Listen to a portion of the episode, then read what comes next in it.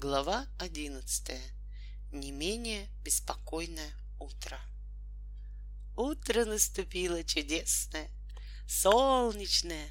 В половине седьмого бабушка, тихо приоткрыв дверь, прошла на цыпочках к окну и распахнула его настежь. В комнату ворвался бодрящий прохладный воздух. Начиналось московское утро, шумное, жизнерадостное, хлопотливое — но Волька не проснулся бы, если бы одеяло не соскользнуло с него на пол. Первым делом он нащупал выросшую на его щеках щетину и понял, что находится в совершенно безвыходном положении. В таком виде нечего было и думать показываться на глаза родителям. Тогда он снова забрался под одеяло и стал думать, что же ему делать. «Воля!» А Воля, вставай! Услышал он из столовой голос отца, но решил не отвечать, прикинуться спящим. Не понимаю, как можно спать, когда на дворе такое замечательное утро? Послышался бабушкин голос. Вот заставить бы тебя самого, Алеша, сдавать экзамены, да будить тебя ни свет ни заря.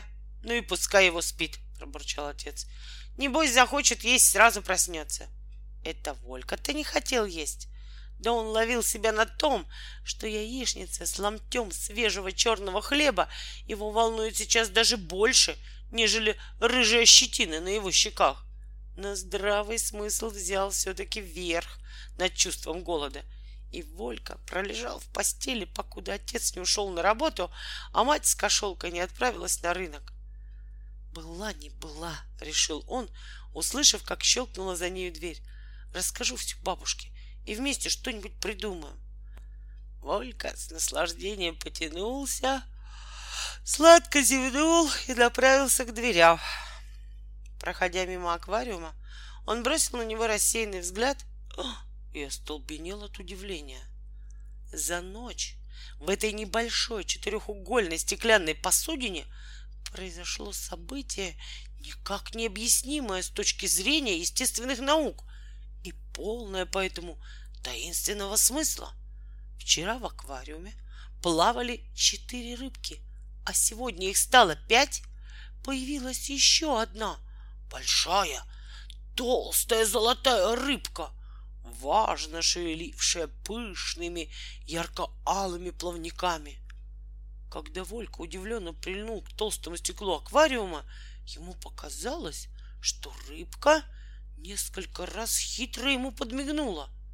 Что за ерунда? пробормотал Волька, забыв на время даже про свою бороду, и засунул руку в воду, чтобы схватить загадочную рыбку. Но она сама, словно того только и дожидалась, сильно ударила хвостом по воде, выскочила из аквариума на пол и превратилась в Хатабыча. «Оф!» Промолвил старик, отряхиваясь и вытирая бороду неведомо откуда появившимся роскошным шерстяным полотенцем, обшитым по краям золотыми и серебряными петушками. Я все утро ожидаю чести выразить тебе свое глубочайшее почтение, но ты не просыпался, а я щадил твой сон. И мне пришлось переночевать с этими красивыми рыбками. О, счастливейший Волька им Алеша! Как не стыдно смеяться надо мной, рассердился Волька. Только в насмешку можно назвать счастливым мальчика с бородой.